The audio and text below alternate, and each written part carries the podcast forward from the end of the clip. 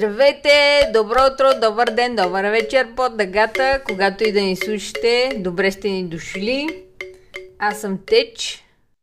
Аз съм Дени и победих на камък ножица хартия. Ха-ха. да, затова аз започвам днес епизода. и така, днешната тема ще бъде, предполагам, много вълнуваща за повечето от нас. Това е разкриването. Нещо винаги актуално за ЛГБТИА плюс хората. Но преди да се гмурнем в нея, искам да отделя малко време за рубриката около тази дата. Рубриката ни този път е посветена на 27 януари, Международния ден за възпоменание на жертвите на Холокоста. Това е една изключително важна дата, която е важно да, да отбелязваме и да не забравяме зверствата, които са се случили, защото, за съжаление, ако си позволим да неглижираме уроците на историята, има опасност тя да се повтори. А напоследък, в последните години виждаме, че едни така доста тревожни, ксенофобски, расистски, нацистски и проче настроения се надигат повсеместно не само в България, а и в Европа. Трябва да помним. Трябва да помним зверствата, извършени от нацистския режим, за да не допускаме никога вече нормализирането и овластяването на подобна античовешка идеология. Да, ние с тебе като си говорихме по-рано всъщност за това, нали, как по време на Втората световна е имало преследвания на евреи, на роми, на хомосексуални хора, и човек би си казал, да, да, това се е случвало през Втората световна, ама чакай малко, това ми звучи твърде познато. Това май се случва и в момента. Така че наистина трябва да си учим историческите уроци. Да, точно така. Направо си е стряскащо, като се замислим. А, и също трябва да имаме предвид, че точно преди а, да дойде Хитлер на власт, Германия всъщност е вървяла по един така доста либерален път. Ваймарската република и Берлин е процъфтявало едно доста прогресивно общество. И това идва да ни покаже, че ако не се грижим за правата на всички хора в обществото и за това което сме постигнали, може да го изгубим. И набързо искам тук м- просто няколко изречения по-конкретни да кажа. Ние отдаваме своята почет към всички хора, които са познали ужасите на нацистските концлагери. Огромната част от тях са, разбира се, 6 милиона евреи, милиони и половина от които деца – чието животи са отнети от а, този безумен наци режим, който отравя Германия, а в последствие и цяла Европа между 1933 и 1945 година. Аз искам да обърна тук внимание и на някои други, макар и значително по-малки групи хора, които са били таргетирани и целенасочено преследвани и изтребвани от същия режим. Става дума за роми, хора с психични и физически затруднения, представители на определени религиозни общности, политически опоненти на режима, хора, които са били заклемени като асоциални сред които, например, секс работници и лъгбата хора, предимно гей мъже. Наред с еврейската общност, тези групи са били считани от нацистския режим за нежелана част от така нареченото арийско общество и съответно са били подложени на целенасочено и системно преследване, мъчение и унищожение. За съжаление, относно една част от жертвите на този брутален режим, тук ще се спра конкретно на лъгбата хората и основно от тях гей мъже. Историческите сведения за тяхната съдба са значително по-малко, поради факта, че и след краха на Третия рех, обществените нагласи и официалните политики спрямо тях продължават, продължават да бъдат подчертано негативни и не само в Германия, въобще глобално. Показателна в този смисъл е съдбата на Алан Тюринг, например. Блестящ математик, благодарение на който британското разузнаване успява да разбие шифъра Енигма, който нацистите използват в военната си кореспонденция и въпреки това, след края на войната, бива осъден за, цитирам, груба непристойност. Това е правният език, с който по това време в Обединеното кралство се обозначават сексуалните актове между хора от един и същи пол. И Тюринг е подложен на химическа кастрация, след което се самоубива. А груба непристойност е също така обвинението, по което е бил осъден и Оскар Уайлд през 1895 година. Отварям тая малко така широка скоба, за да покаже, че криминализирането на хомосексуалността не е запазена марка на нацистския режим в Германия и за съжаление нито започва, нито приключва с този режим. Конкретно в Германия, закона, който преди идването на Хитлер на власт е криминализирал хомосексуални прояви, е така наречения параграф 175 Нацистите разширяват този параграф, отежняват условията по него и започват да го прилагат много по-усилено на практика, отколкото преди. Но показателно е, че това е единственото законово изменение в немската законова уредба, въведено от режима, което след края на Втората световна война не е отменено въпросния параграф 175 бива отменен чак през 1994 година напълно. За разлика от останалите оцелели лагеристи, при освобождаването на концлагерите, тези, които са носили розовия триъгълник от нацистската система на маркиране, са били прехвърлени от лагерите в затвори. Имало е и случаи на ЛГБТ хора, и предимно гей мъже, които са се отървали от маркировките си и са били освободени. Но в интерес на своята сигурност повече не са се осмелили да живеят открито. И ето така, историческата памет за страданията, на които са били подлагани лъгбата хора, бива заглушена и частично заличена – Паметника на хомосексуалните жертви на нацистския режим в Берлин е открит през 2008 година. И от тогава е няколко пъти вече вандализиран, което е показателно за пътя, който все още ни предстои да, да извървим до някаква нормалност и човещина. А, Германия рехабилитира осъдените по параграф 175 през 2017 година. Така че тези промени доста бавно се отвояват и се иска време за това. Иска се също и упоритост и да не, да не забравяме наистина тези неща, защото ако не се проучва историята и ако не се записва и, и помни по някакъв начин, просто някои от тези групи буквално биват залечени. Та, това е за днешната рубрика. Да не забравяме, за да не се повтаря.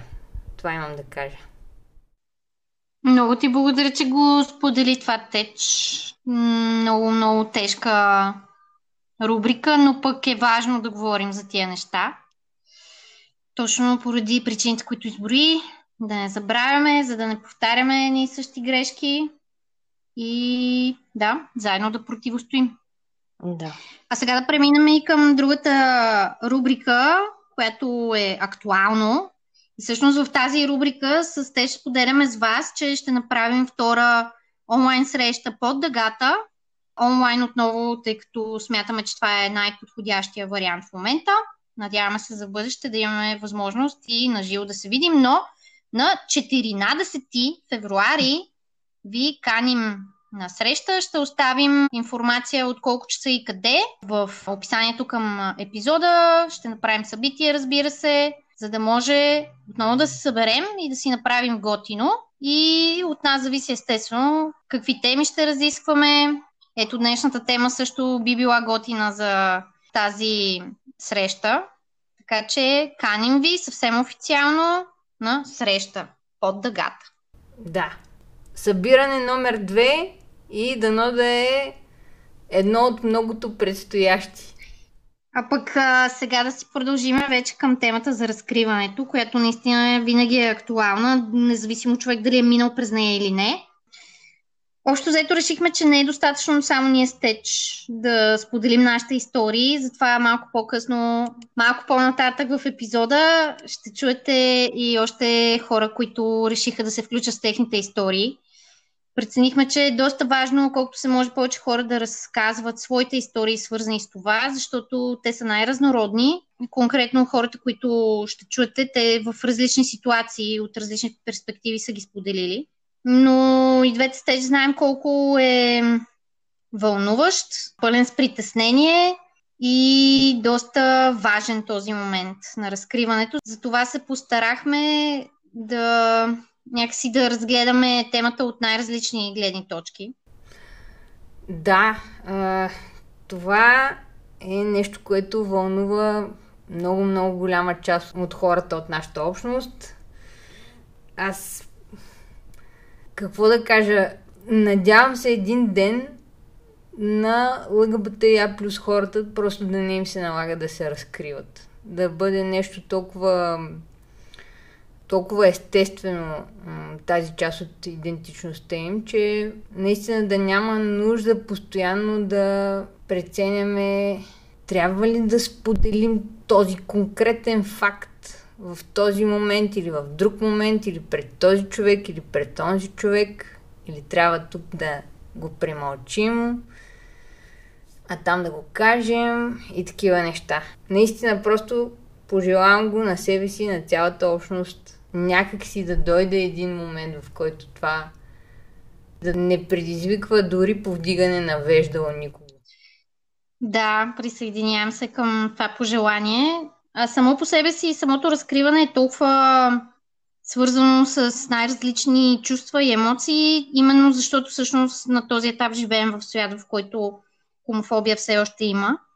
Иначе, аз ако трябва да разкажа за мое разкриване, най-най-първото ми разкриване пред друг човек беше когато бях на 14, ако не се лъжа, и всъщност мисля, че много, много, много харесвах едно друго момиче, при което нали, явно това е започнало да ми личи и тогавашната ми най-добра приятелка, с която се чувахме буквално всеки ден, в един момент нали, по телефона се чуваме и, и тя така, бе, какво ти има? В смисъл, звучиш много странно и аз така, нали, сега супер на удобство, хем искам да съм откровена с нея, хем не знам как да го кажа.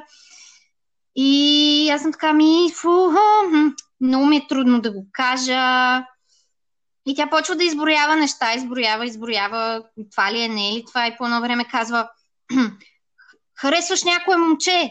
И аз така, а, и в притеснението си казвам следното. Не, обратното!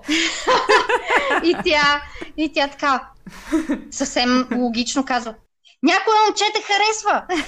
нали? Което е обратното на това, което аз съм казала първо. Обаче аз казах, о, не, това става много сложно. И аз, нали, продължи, този разговор продължи едно известно време. И накрая, нали, в крайна сметка и казах, не помня какви думи съм ползвала, но, нали, стигна се до там, при което това за мен беше голям стрес. Тя на момента, нали, в телефонния разговор не помня дали е реагирала по определен начин, обаче като приключихме, помня, че нали, не беше някакво облегчение за мен, честно казано. Защото реално аз не знаех този човек как ще продължи да се държи към мен. Но или същия ден, или на следващия ден, всъщност се засякохме навънка и аз изглеждах доста клета покрай всичко. И обаче тя пък реагира невероятно яко. Дойде така много драматично, все едно сме в някакъв филм, фанаме за ръката и каза независимо кого харесваш, на мен не ми пука, ти си ми най-добрия приятел, така че въобще не го мисли. Естествено, поплакахме там, попрегръщахме се и това, нали, беше много добър завършек за мен, защото разбрах, че нали, мога да бъда приятел от близките си. Нали, в този момент, бидейки тинейджър и виждайки този друг тинейджър като един от най-близките ми хора. Естествено, нали, след това дълги години минаха преди дълги, дълги, примерно 6-7 години преди след това да се разкрие пред нашите. Пред нашите също беше много-много така изпълнено с емоции и чувства. Всъщност аз тогава а, за първ път си имах а, така партньор, гадже, което чувствах като човек, заради когото си заслужава наистина да разкрия своята сексуална ориентация пред нашите. И всъщност един ден пътувах към вкъщи след среща с нали, приятелката ми и просто си казах, трябва да го направя. Няма, не мога да живея в това напрежение. Дори нали, с този човек да не бъдем цял живот заедно, а, както се и случи очевидно. нали, не мога да живея в това напрежение, наистина. За мен е важно тези хора да знаят. И се прибрах и всъщност Ха, нещо, което беше много необичайно. Аз ги събрах в една стая и им казах, може ли да поговорим. Нали, един по един ги събрах, така да се каже. И всички съответно са били нали, в голям шок, защото ние такива неща вкъщи не правим. Пък и нали, изведнъж да те съберат в някаква стая и със сигурност са се притеснили супер много. При което нали, аз такава вътрешна моя съпротива имаше, че аз нали, през сълзи и някакъв рев едва ли не успях да го кажа. И всъщност аз имам две сестри. Едната тогава вече не живееше с нас, а другата беше на тази сценка, при което нейната реакция беше Знаех си! и, и аз бях така, а, м, окей, това е нещо. А майка ми и баща ми не бяха много очаровани. Аз всъщност тогава им казах, нали, че харесвам жени но всъщност не знаех явно как да... Не, не знам и дали тогава точно бях наясно и със себе си и нали, не знаех и как да го комуникирам. А, но те естествено, нали, след това един по един идваха при мене, супер съкрушени, ама ти сигурна ли си, ама може би не си срещнала някое момче, ама може би това, ама може би онова. И аз, нали, естествено, изслушах ги хората сега съвсем нормално. Това е нещо ново за тях. И всъщност беше окей. Okay. Сякаш мина това. След това беше доста неловко дълго време. Но, нали, след това, като съм си имала партньорки, всъщност ги запознавах с тях.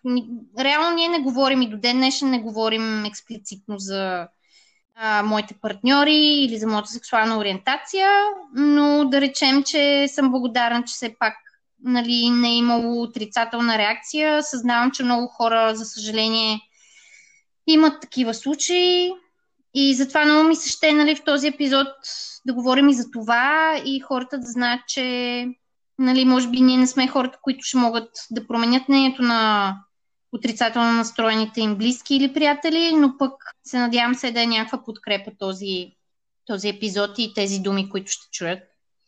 Теч, разкажи сега ти, не ме оставяй така. да, а, абсолютно разбирам те много добре, Дени, за всичко, което каза. Особено за това, което обясняваше първоначално, как ти е било трудно въобще да изговориш нещо такова.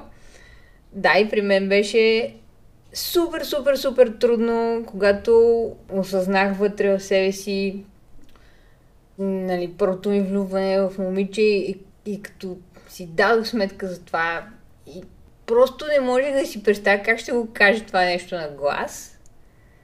И аз също го споделих за първи път на моята най-добра приятелка в училище тогава. И не, не, не го казах на глас. Аз просто много дълго време не можех това нещо да го кажа на глас и си пишехме едни бележки. В смисъл беше някакво такова супер странно от моя страна със сигурност. Нали, смисъл тя отговаряше и говореше нормално и така някакси беше хубаво, че има поне един човек, на, на който да мога да го кажа, въпреки че не го казвах. го пишех. И, и така, това е... Не веднъж ми се е случвало, така в... Когато вече започнах повече да се разкривам, защото и аз дълги години след това първо споделяне не, не споделих на никой друг. А, но като започнах все пак да, да казвам на, на още хора, много често се случваше в началото да им пиша, примерно да им пиша в скайп тогава или някакви такива там смс или нещо от този род с някакви приятели да си говорим по този начин, просто защото аз наистина не можех да си представя как ще чуя себе си да го казвам, че харесвам момичета и ми беше много изключително неловко.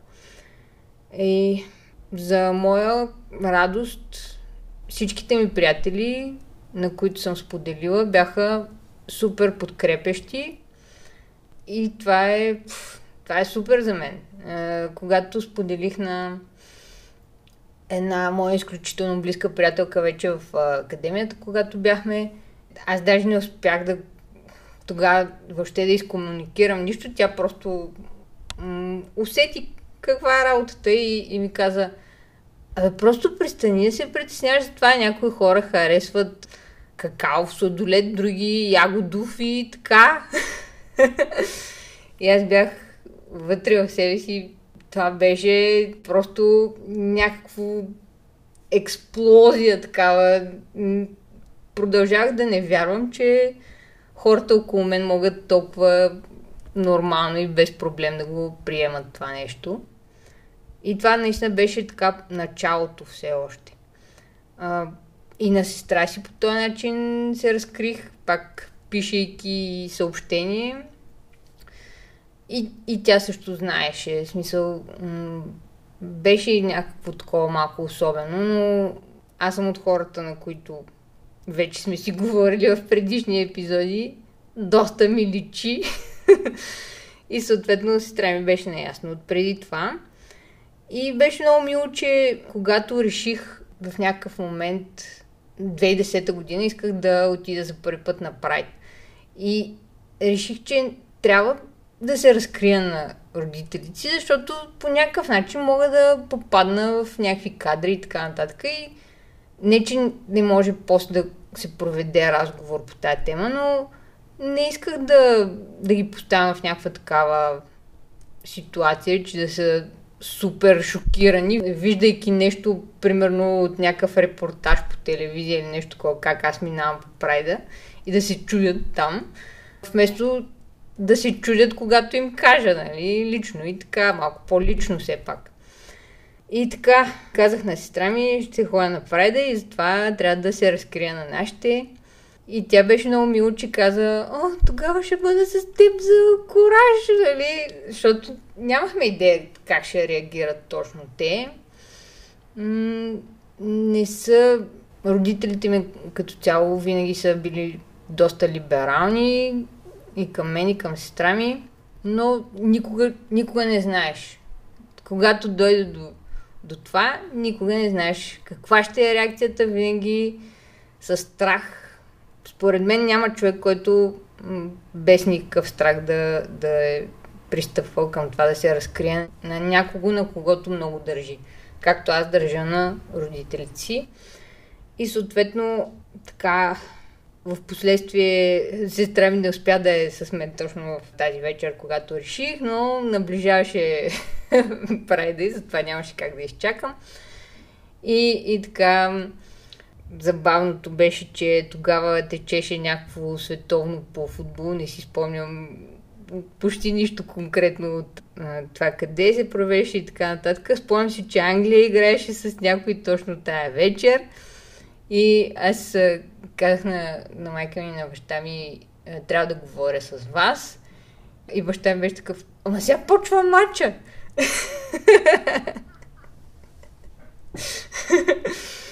И аз казах, еми добре, тогава след мача и майка ми каза, ма той много късно ще свърши. и компромисното решение беше, че ще говорим между двете полувремена. И така, аз трябваше да се разкрия между полувремената. и, и така и направих, което смешното беше, че щом свърши първото полувреме, баща ми мют телевизора и каза, хайде слушаме. и аз така, нали, естествено, се препотих яко, доста си изпонапрегнах. Но почнах там, бях си подготвила една реч и тук мога да ви кажа, че тъй като аз наистина държа на семейството си, обичам ги и те ме обичат и съответно и моят подход беше такъв. Аз започнах с това. Просто им казах, че ги обичам и много държа на тях и затова не искам да има някакви части от мен или от, или от живота ми, които да крия от тях. И съответно това, че харесвам момичета е една такава част. И се надявам това да не ги разочарова по някакъв начин нещо, но просто няма, няма как да го променя. това е факта. И така, и те помълчаха, примерно, може би е било 30 секунди, които ми се видяха половин час. Със сигурност не е било половин час. Наистина, било е по-малко от минута. И аз не знаех как, как да продължа, дали, защото си казах общо за това, което си бях намислила.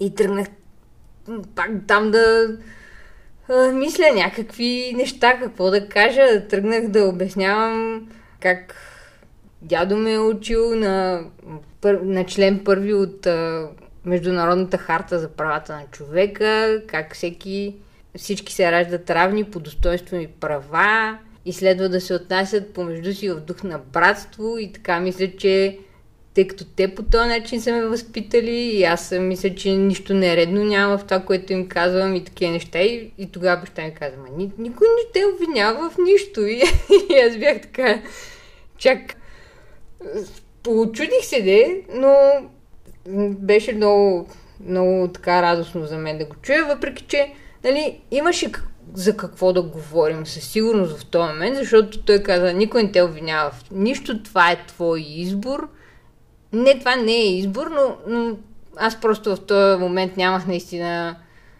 а, психическите сили да, да обяснявам и да разяснявам, че не е избор, че някакви такива неща. Но наистина те ме приеха супер нормално, въпреки че нали, в, в съзнанието си явно е имало какво да преосмислят и, и да си дават сметка в последствие, кое е избор, кое не е избор и такива работи. И може би в този момент можех и да попитам, вие замислили ли сте си, че може да е така и може би защо до този момент не са повдигали темата. Но все пак, наистина, нямах, нямах силите тогава да го обсъждаме това нещо. И достатъчно ми беше, че го приеха мисля, че доста добре, имайки се предвид все пак и, и годините им и въобще средата, в която те са израсли. И така, от след това, а, мисля, че връзката ни даже доста се подобри след моето разкриване. И се радвам, че радвам се, че преди баща ми да почине, ние нямахме тайни помежду си. Това е доста силно, да. И определено насочва вниманието някакси към това наистина да не отлагаме твърде много момента, макар че всички сме наясно колко е трудно. Така че да, да. Но пък, за да не остават само нашите истории, естествено, които са доста подробни, но въпреки това решихме, че наистина е важно малко повече истории да се чуят. Естествено ще се радваме и ако всички слушатели споделят с нас. Готови сме да пуснем още записи, ако ни запишете нещо за вашето разкриване. Няма проблеми без името ви в записа, ще го пуснем.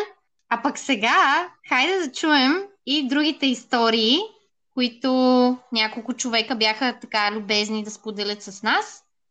И се надяваме нали, всички, които имат нужда от някаква подкрепа, дали са се разкрили вече, дали още не са се разкрили, да намерят по нещичко за себе си в тях. И така, да чуем.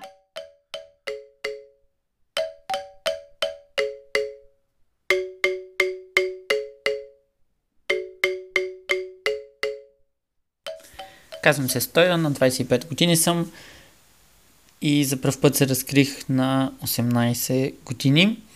Преди това супер много ме беше страх, основно от нашите и от последиците, които това би довело. Бях вече чувал за много хора, които са бити или гонени от вкъщи или водени по доктори и така нататък. Това беше, мисля, основният ми страх по това време.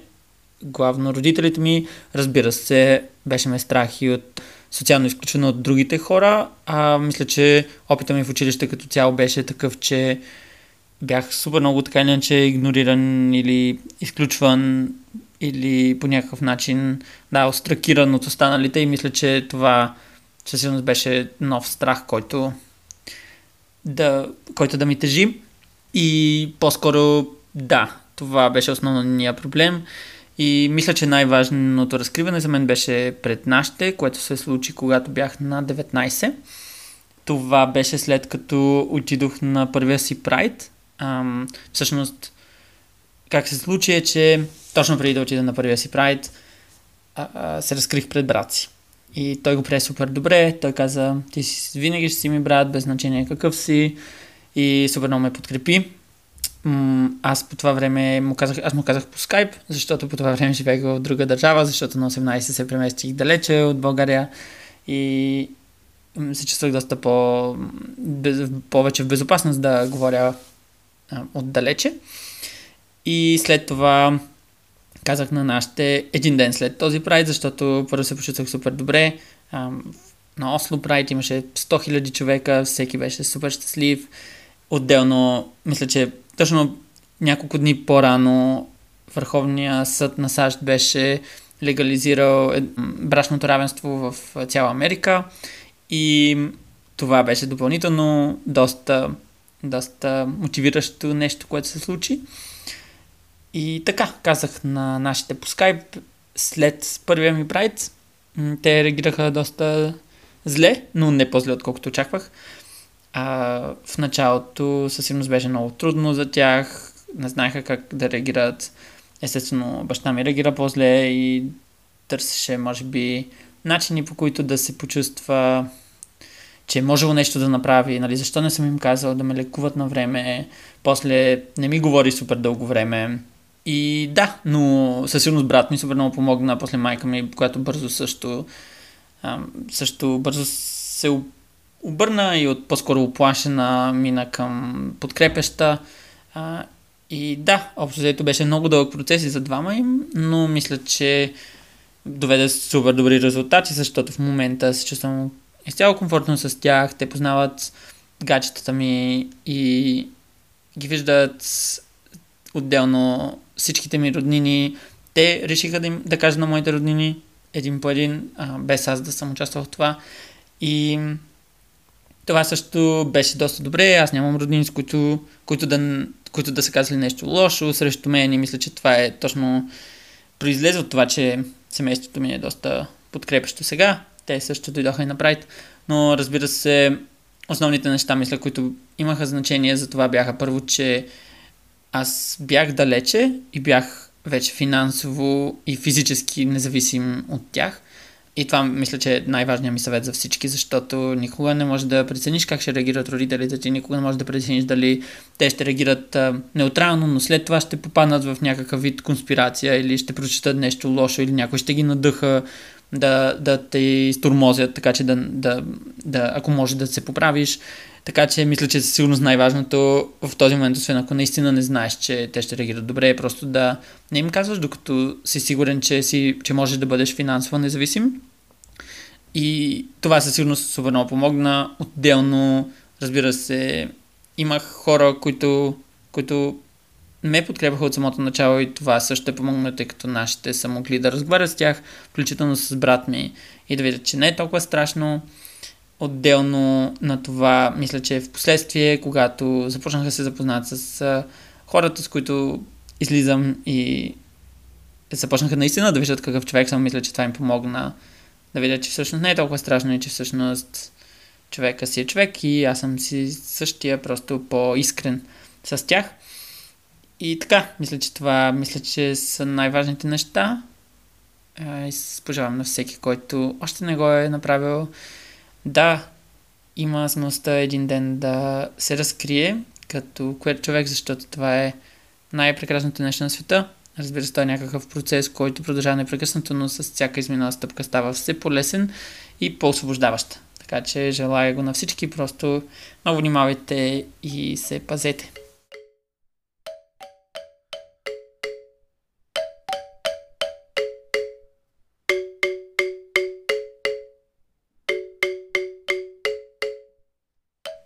Здравейте хора, здравейте на всички под, над и около дъгата. Аз съм Павлина, приятелите ми казват Пав. По молба на Теч ще споделя няколко камика от момента. Аз осъзнах доста рано, че изпитвам нещо повече от приятелство и симпатия към момичета. Първата ми целувка с момиче беше когато бях на 14 и преливах от щастие. Разбира се, първа споделена любов, първа целувка, пеперуди в стомаха, всичко както си трябва. И исках да разкажа на целия свят за това, но и се притеснявах от това, как ще реагират останалите. И в училище стоях на един чин с Мариан и по това време бяхме много близки, нещо като най-добри приятели не спирахме да спишем бележки в часовете. Е, на ден сигурно изписвахме едни добри 2-3 листа, формата А4, всякакви безумни тинейджърски неща. Е, един ден му разказах за Боряна, по-скоро написах. и затова, че тя ме е целунала една вечер. И много се притеснявах да говоря за това. И чак доста по-късно разказах на някои по-близки приятели и съученици за отношенията си с е, Боряна. Една много ме костваше да се разкрия пред родителите ми. Не бяхме твърде близки. Майка ми мигрира в Испания, като бях на 12. Баща ми се работохолизира тогава и още зато никой не ме обръщаше особено внимание. Приятелката ми често оставаше да спи вкъщи или аз а, оставах да спя тук и там, така да кажа. И не, че не съм имала нужда или желание да споделям с родителите си, може би по-скоро не ме е стискало, притеснявала съм се как ще реагират, какво ще ми кажат, дали няма да, да ме накажат, да, нали, да ми ограничат някакви свободи, да ми спрат джобните или да а, ми забранят да излизам. И им разказах за а, сексуалната си ориентация чак в късните ми 20, когато вече имах сериозна връзка и реших да говоря с тях за това как и с кого живея. И приеха го доста окей, не е имало драма. И тогава си дадах сметка, че винаги, нали, колкото повече съм отлагала да разкажа на някого за сексуалната си ориентация, толкова повече ми е коствало в даден момент а, а, да го направя. Ако е минало някакво много време и аз съм си мислила някакви глупости или съм се филмирала за това, че кой как би реагирал. Ем... И да, и си давам сметка, че е трябвало и трябва да съм по-открита. И това от мен. Поздрави, пазете се. Чао!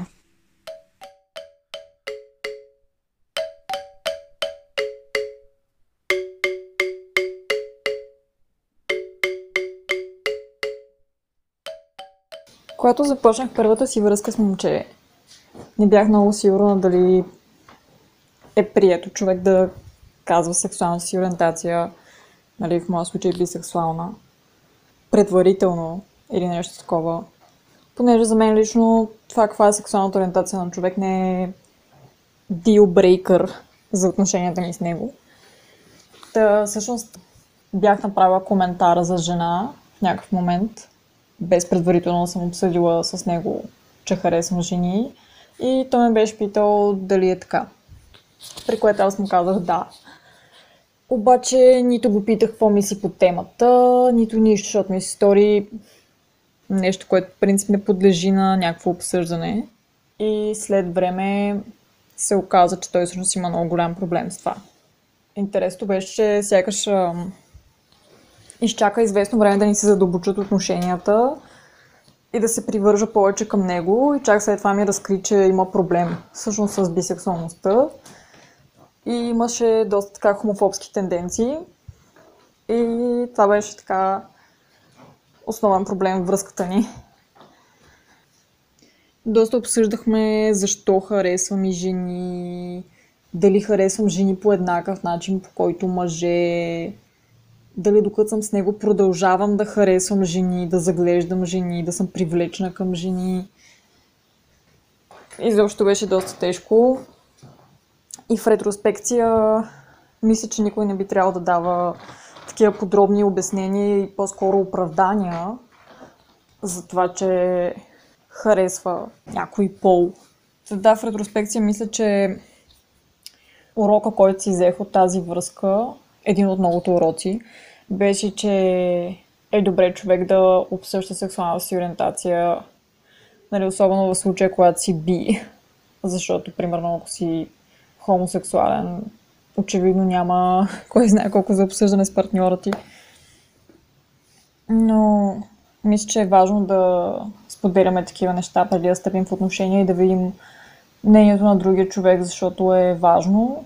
И никой не заслужава да се чувства отхвърлен и грешен по някакъв начин заради това, че харесва хора от някой пол или някои полове.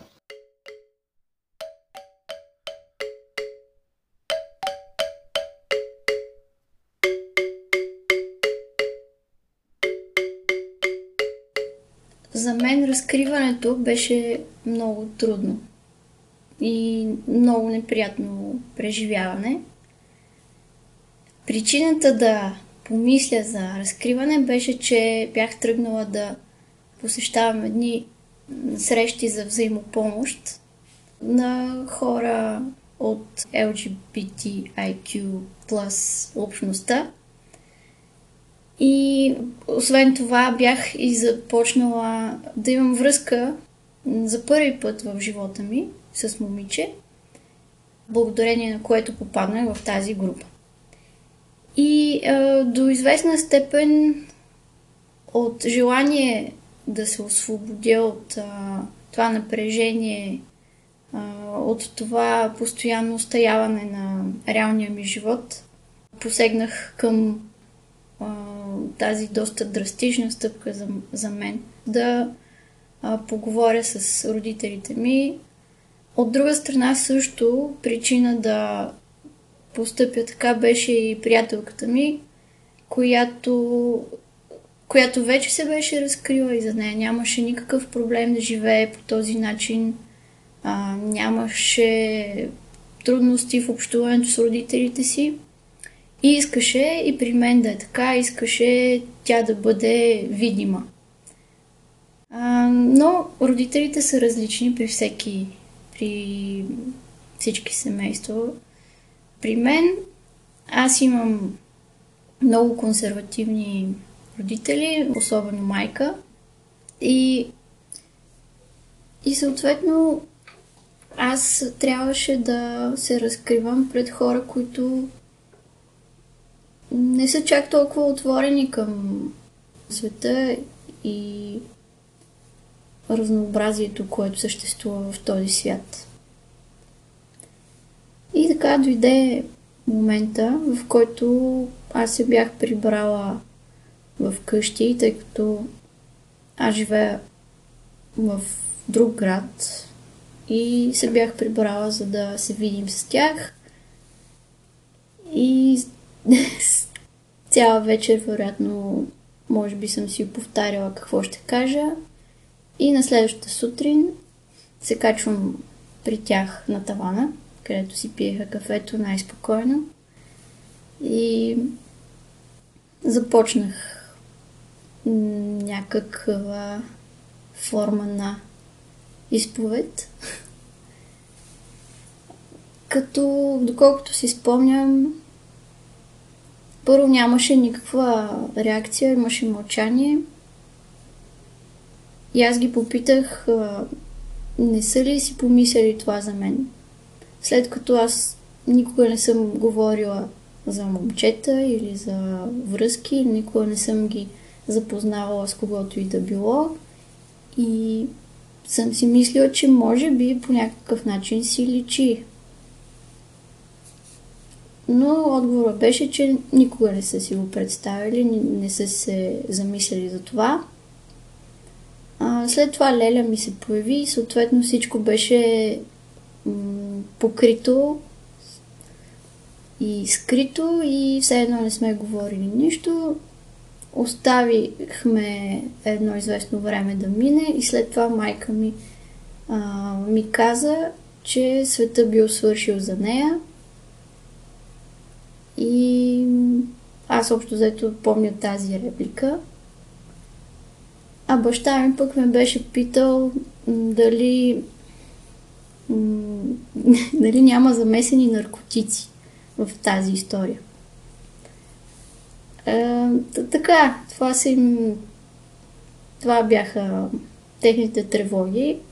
Едната е явно, че аз вече не съществувам.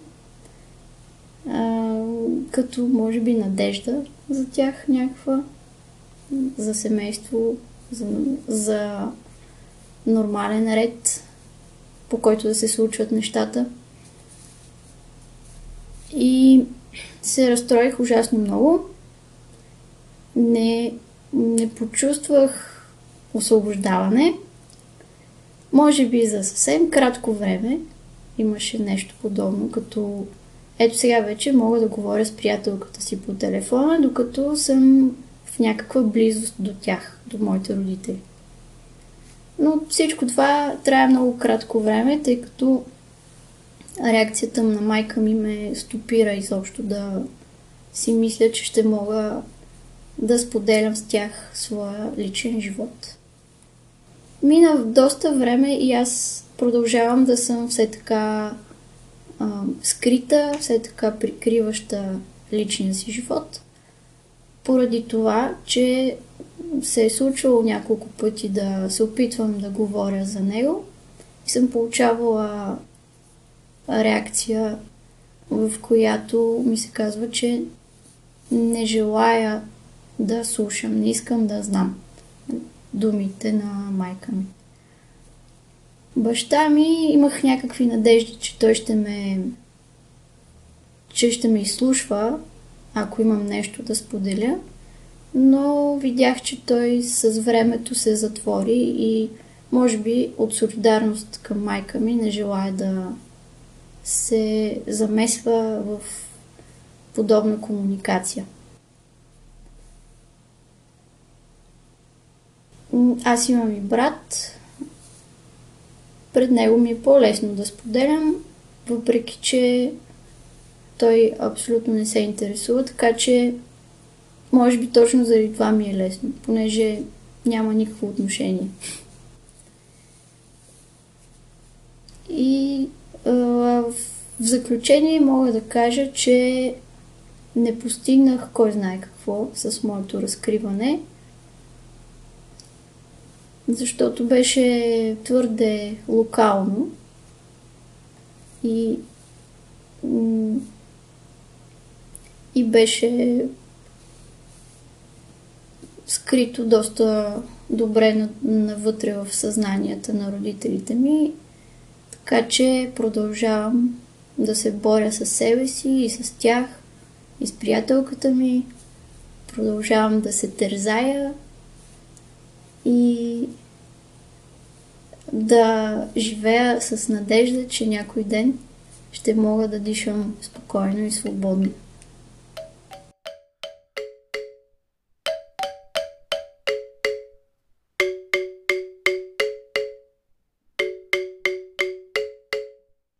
И това бяха историите на хората, които споделиха с нас за тяхното разкриване в най-различни ситуации, както чухте.